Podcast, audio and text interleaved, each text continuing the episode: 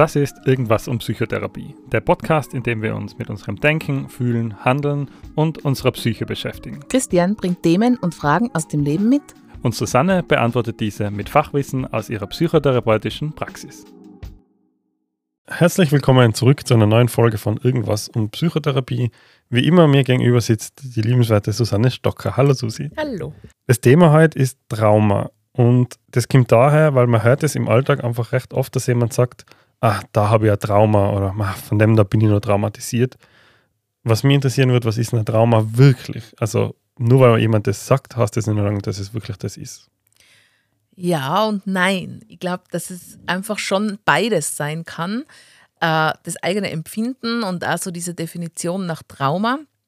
Was ist ein Trauma? Ein Trauma ist ausgelöst durch ein überwältigendes Ereignis eine Bedrohung, das mich oder jemanden anderen bedroht, ein Unfall, ein unvorhersehbarer Verlust, eine Erkrankung. Es ist was, das ich so nicht geplant habe und das mir überrumpelt. Mhm. Und dann rede ich von einem Trauma. So wie wir das verwenden, ich überlege gerade, wann sage ich denn das? Da bin ich traumatisiert.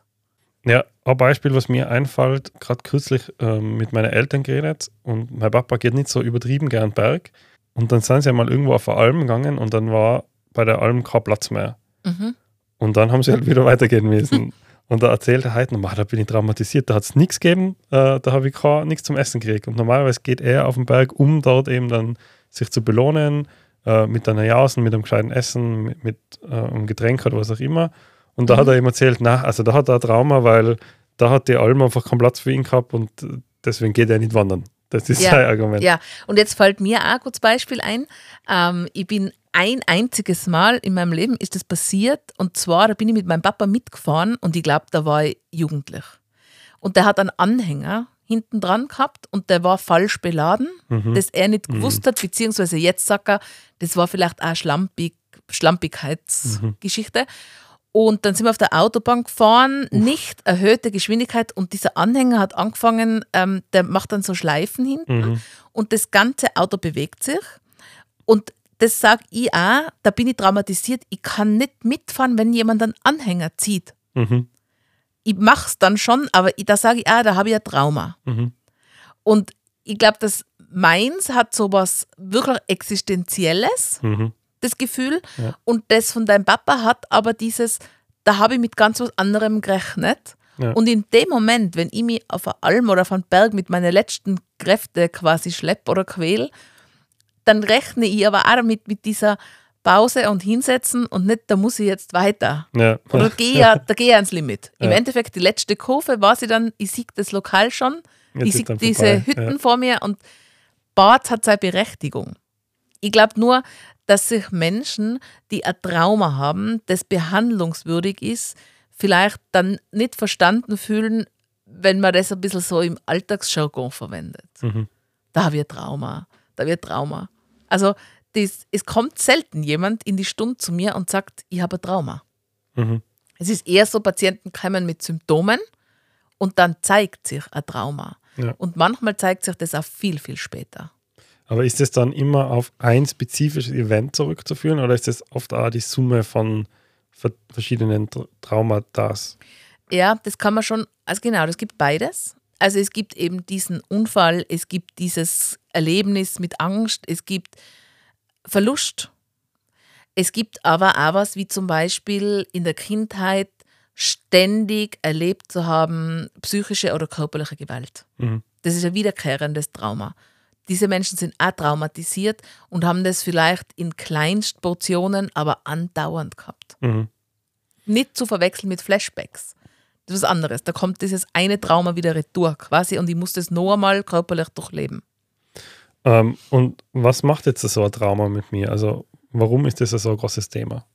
Ähm, Genau, das ist vielleicht der Punkt, wo man versteht, was in der Therapie dann los ist. Die Menschen kommen zu mir und zeigen eine Symptomatik, anhand derer ich mir denke, hm, das deutet eigentlich auch auf ein Trauma hin. Zum Beispiel, es gibt dieses Wort Arousal. Ich habe mhm. dir davor gefragt, verwendet man das so? ja. Weil man verwendet das in der Therapeutensprache so. Arousal ist die Erregung. Mhm. Und es gibt, den, es gibt Hyperarousal also die Übererregung, und es gibt Hypoarousal, also die Untererregung quasi. Und also ich bleibe jetzt beim Hyperarousal, bei der Übererregung. Das heißt, Patienten sagen sich anhaltend nervös, aktiv, hippelig, unruhig. Die haben Schlafstörungen. Klar, aber wenn ich mir vorstelle, mein Körper ist ununterbrochen im Fight-and-Flight-Modus, also ich muss mich eigentlich auf Krieg vorbereiten, dann bin ich ständig unter Anspannung und ständig wachsam. Da kann ich dann auch nicht schlafen. Kann ich entweder nicht einschlafen oder ich wache in der Nacht auf mit Herzklopfen und bin so auf, was war da? Das heißt, ich bin die ganze Zeit in der Anspannung.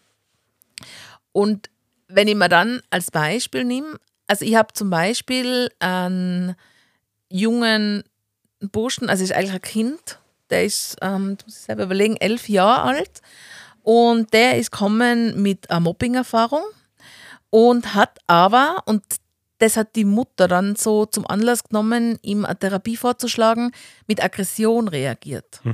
Das heißt, der ist ausgeschlossen worden und hat dann ständig müssen drum kämpfen und ist denen ständig nach und hat dann angefangen, die zu hauen. Mhm. Das heißt, der ist die ganze Zeit in diesem, kommt nicht runter, ist im Kampf, also der, der setzt das auch wirklich quasi um. Dass er die ganze Zeit in diesem Kampfmodus bleibt. Ich will aber in der Gruppe dabei sein. Und ich will aber, und anstatt dann irgendwie das so zu lösen, wie man sich das vorstellt, das hat er nicht geschafft und hat denen dann einfach einen Batschen hinten nachgehaut. Oder also hat irgendwie sich körperlich einfach dann denen gegenüber eigentlich aggressiv gezeigt. Das ist jetzt anhand von einem Kind. Ein Erwachsener reagiert natürlich anders, aber ein Erwachsener, das sind halt die, die dann laut werden. Die dann irgendwie auffallen durch ihr, ihre Überreaktion. Und das ist dann zurückzuführen auf ein Trauma Das ist genau schon. in dem Bereich. Also kannst du anhand der Reaktion schon erkennen, aus welcher Richtung das Trauma kommt oder Na, gar nicht. Na, da muss man echt vorsichtig sein. Also das heißt da überhaupt nicht, dass der Gewalterfahrung hat. Mhm. Aber das sind so Dinge, wo man einfach als Therapeutin auch über, also so ein bisschen wachsam, da gehen so ein bisschen die Alarmglocken an. Ein Hyperarousal kann ein starker Hinweis sein auf ein Trauma. Mhm. Muss man aber auch dazu sagen, das kann auch wirklich ganz was anderes sein. Es wäre jetzt unfair. Bei dem Elfjährigen war es eine Traumaerfahrung. Keine Gewalterfahrung. Das möchte ich jetzt dazu sagen, weil das darf man nicht eins zu eins sich umdenken. Also da hat es einen, einen starken Verlust gegeben im Volksschulalter. Also da ist in der ersten, erste, Ende erste oder Anfang zweite Klasse sowas, äh, ist eine sehr vertraute Lehrperson verstorben, ganz plötzlich. Und deshalb dann auch dieses Schulthema wieder, wiederholend. Also das darf man nicht unterschätzen, wie es am Kind geht, wenn, wenn sowas passiert. ja. Also da gibt es schon einfach auch, da, da arbeitet die Seele einfach auch nach. Das ist jetzt schon ein sehr ähm, intensives Beispiel, nenne ich es jetzt einmal, dass jemand stirbt.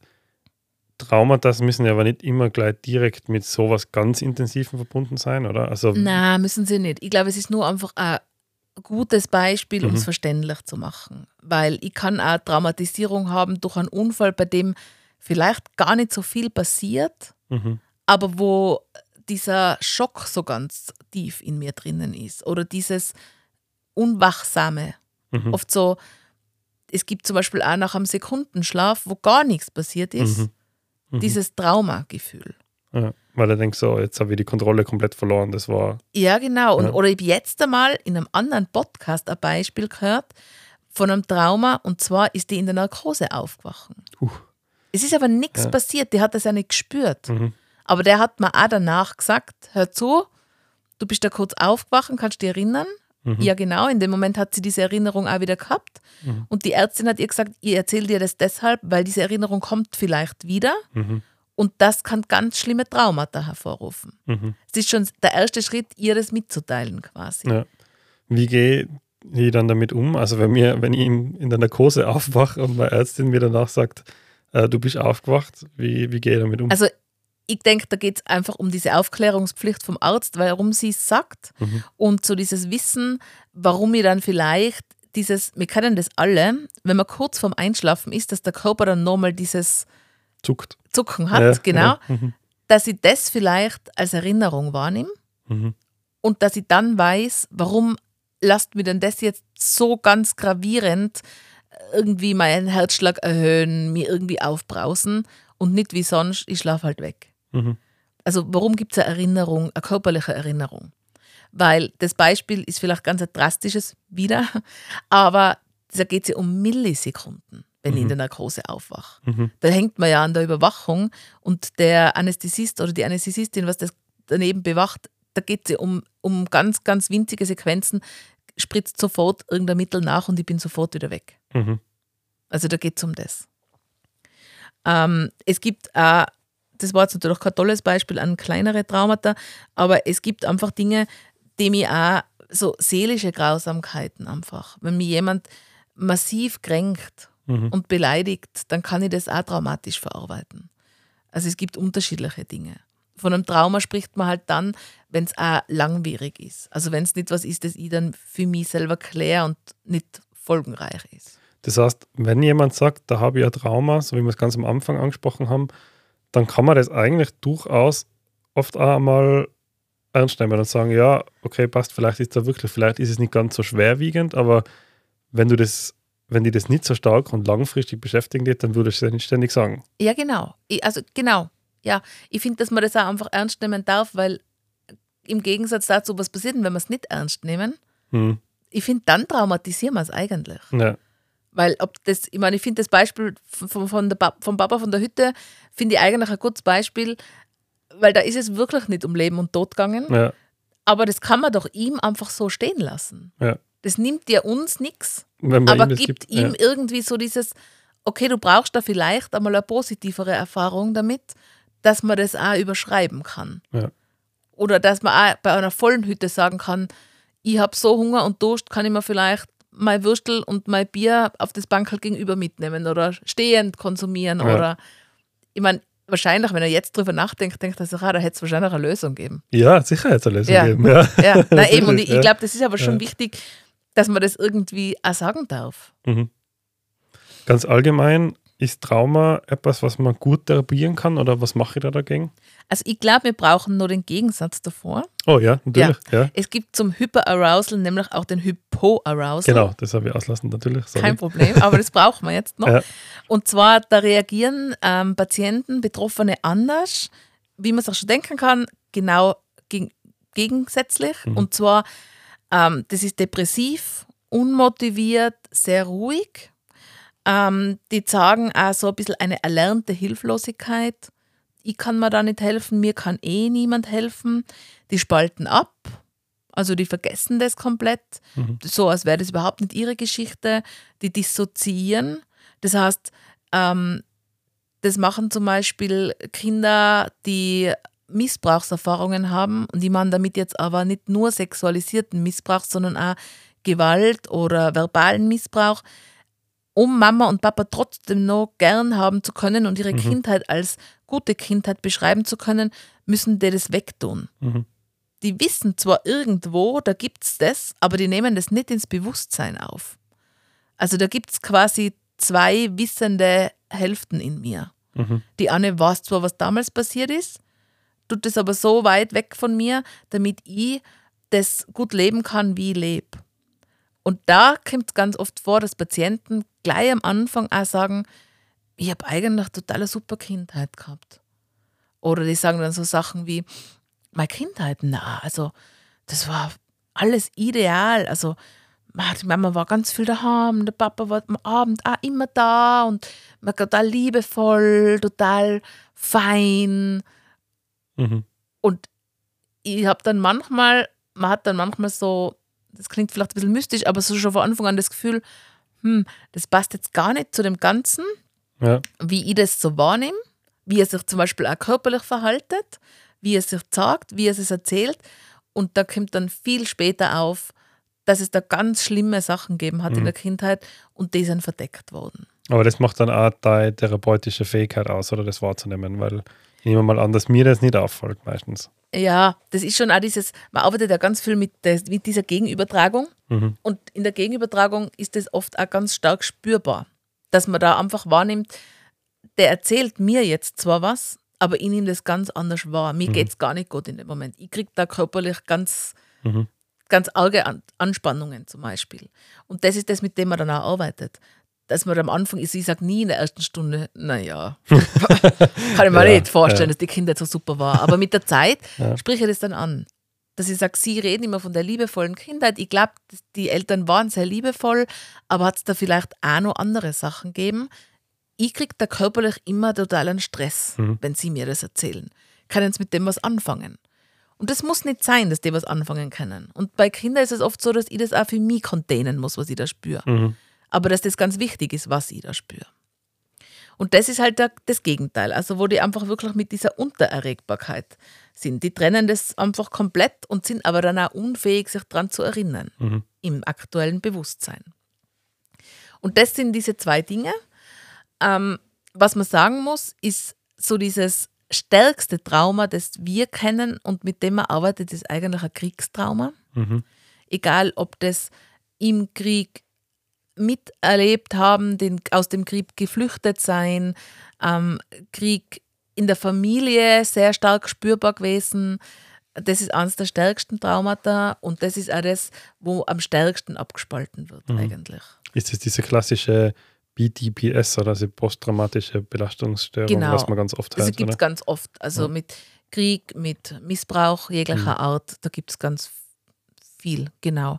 Ähm, beim Krieg muss man auch noch sagen, was es auch gibt, das klingt immer ein bisschen spooky, aber ich finde es ganz wichtig zu erwähnen, es gibt transgenerationale Traumata. Mhm. Das heißt, da kommen Patienten und die haben eine Symptomatik, die nicht zu ihnen passt. Mhm. Also die entwickeln plötzliche Ängste, ähm, Panik, also Albträume oder so apathische Zustände, die man sich gar nicht erklären kann. Mhm. Und da muss man auch diese Generationengeschichten anschauen, weil das ganz oft über Familien mitgetragen worden ist. Mhm. Und ich weiß, wie das klingt. Das klingt irgendwie ganz schräg alles. Nur sind es ganz oft Themen, über die einfach nicht gesprochen worden ist. Und dieses Nicht-Sprechen, diese Familiengeheimnisse, die machen was mit uns. Ja, das ist ganz schlimm, oder? Wenn du weißt, da gibt es irgendwie eine Story, aber keiner hat sie jemals so ganz erzählt, sondern ja.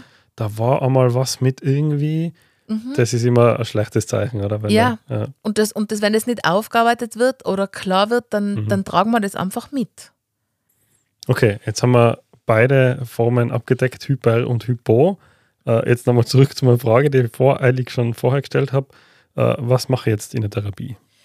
Ähm, in der Therapie schaut man, was hat das Trauma da gemacht. Ähm, und man weiß, ähm, das beschädigt ganz oft die Fähigkeit, sich zu lieben mhm. und auch die Fähigkeit, Wut auszuleben. Äh, und da schaut man dann, wie ist das möglich und was brauche ich. Und es gibt da oft so wirklich so einen Verlust von Selbstachtung und Würde. Menschen mit Traumas haben ganz starkes Schamgefühl. Und das ist ganz wichtig in der Therapie, dass man sich das klar macht. Welche Gefühle, die ich fühle, haben direkt was damit zu tun, was ich erlebt habe und haben nichts damit zu tun, wie ich jetzt lebe. Und was dieses Scham oft ähm, ganz schnell aufklären kann, ist, dass man den Patienten sagen muss, dass diese Symptomatik, die sie spüren, eine Überlebensstrategie ist. Mhm. Also die haben ja ganz oft so körperliche Auswirkungen. Also die ekeln sich vor ihrem Körper oder die haben so Zonen in ihrem Körper, die sie nicht mögen. Und das müssen sie dann entwerten. Und dieses Körperliche, das ist für die aber auch befremdlich. Mhm. Also wenn ich das Gefühl habe, ähm, keine Ahnung, ich mag meine Beine einfach überhaupt nicht und die mag ich auch nicht angreifen, die mag ich auch nicht eincremen, ähm, die ekeln mich fast an oder ich entwickle Essstörung, weil ich das Gefühl habe, ich mag dem Körper gar nichts Gutes tun, dann ist es einfach klar wichtig, denen zu sagen, das war bis jetzt Überlebensstrategie von dir, mhm. damit dein Körper dieses Trauma irgendwie überstehen kann. Und das, wofür du dich jetzt geschämt hast, brauchst du dich nicht mehr schämen, aber das war gut weil du das nicht allein geschafft hättest, dahin zu schauen. Und das fördert dir dann wiederum meinen Selbstwert. Dass ich weiß, ich habe gut reagiert bis mhm. jetzt und ich habe das gut gemacht. Ja. Und dann schaut man, und was brauchst du jetzt? Welche Ressourcen sind da? Und was können wir gemeinsam schauen, was braucht es noch? Und indem ich dann anfange, mich selber zu beobachten, kriege ich Distanz. Und da geht es um diese Symptome auch vom Anfang. Wenn ich mich selber beobachte, okay, immer wenn ich mich ausgeschlossen fühle, dann wäre ich voll wütend. Dann muss ich mir das von der Distanz anschauen und sagen, okay, stell dir vor, du kannst da kurz über dir fliegen, oder? So wie das Teufelchen, was mhm. da, da spüren anfängst. Und was sieht das jetzt? Und indem ich ins Beschreiben komme, kann ich mich distanzieren und sagen, okay, ich sehe, ich wäre richtig wütend. Wie schaut das aus? Ich sehe, ich wäre angespannt oder bei den anderen, die würden halt dann sagen, ich, ich wäre ganz regungslos, ich kann gar mhm. nichts mehr tun. Das macht mich komplett unfähig, was zu tun. Und immer wenn ich dann die Distanz kriege, dann bin ich wieder eigentlich einen Schritt weiter. Weil dann kann ich in die Beobachtung gehen und wenn ich in meine eigene Beobachtung gehen kann, dann wird die Gefahr weniger. Und um das geht es ganz viel. Ich muss schauen, dass diese Gefahr, das ist nicht mehr jetzt und das ist nicht mehr real, sondern das ist eine Erinnerung. Und dann wird es immer mehr zur Erinnerung und dann kann es immer mehr, das ist das, wo man dann sagt, es wird verarbeitet. Hm. Das heißt, äh, Traumatherapie ist ganz ein klassisches Problem, wo der Tipp, den wir ganz oft geben, daherkommt, sucht euch jemanden, der euch professionell dabei unterstützt, eure Traumata zu bearbeiten. Genau, es ist ein langwieriger Prozess und es braucht die Zeit einfach mhm. auch, weil ich einfach wieder mich selber so annehmen lernen muss, wie das der Therapeut mir vorlebt. Ich als Therapeut nehme die an, wie du bist, mit mhm. allen diesen Traumata, mit diesem Schamgefühl und das ist das, was ich selber wieder lernen muss. Dass ich mich mit meiner ganzen Geschichte annehme, so wie ich bin und dass ich mich selber wieder mag, so wie ich bin. Das ist eine ganz klassische Heilung eigentlich durch Selbstliebe. Das heißt, das ist auch einer der Themen, die man, klingt für mich so recht gut therapieren kann. Ja, gut und geduldig, muss ja. man schon auch dazu sagen. Ja, geduldig muss man ja generell. Ja, aber gerade Traumapatienten müssen mhm. wirklich oft viel durchhalten an mhm. Zeit, mhm. damit sie sich da auch die Zeit selber geben, dass das alles wieder gut werden darf. Ja, also ich glaube, gut werden dürfen ist ein gutes Stichwort für unser Ende. ähm, jeder hat das Recht drauf, äh, ein gutes Leben zu führen und sich selber da äh, selber wertzuschätzen und selbst genau. zu lieben, wie du gesagt hast. Ja, genau. Ich glaube, so, so geben wir das mit äh, und so beenden wir die Folge. Genau, so machen wir das. Bis zum nächsten Mal.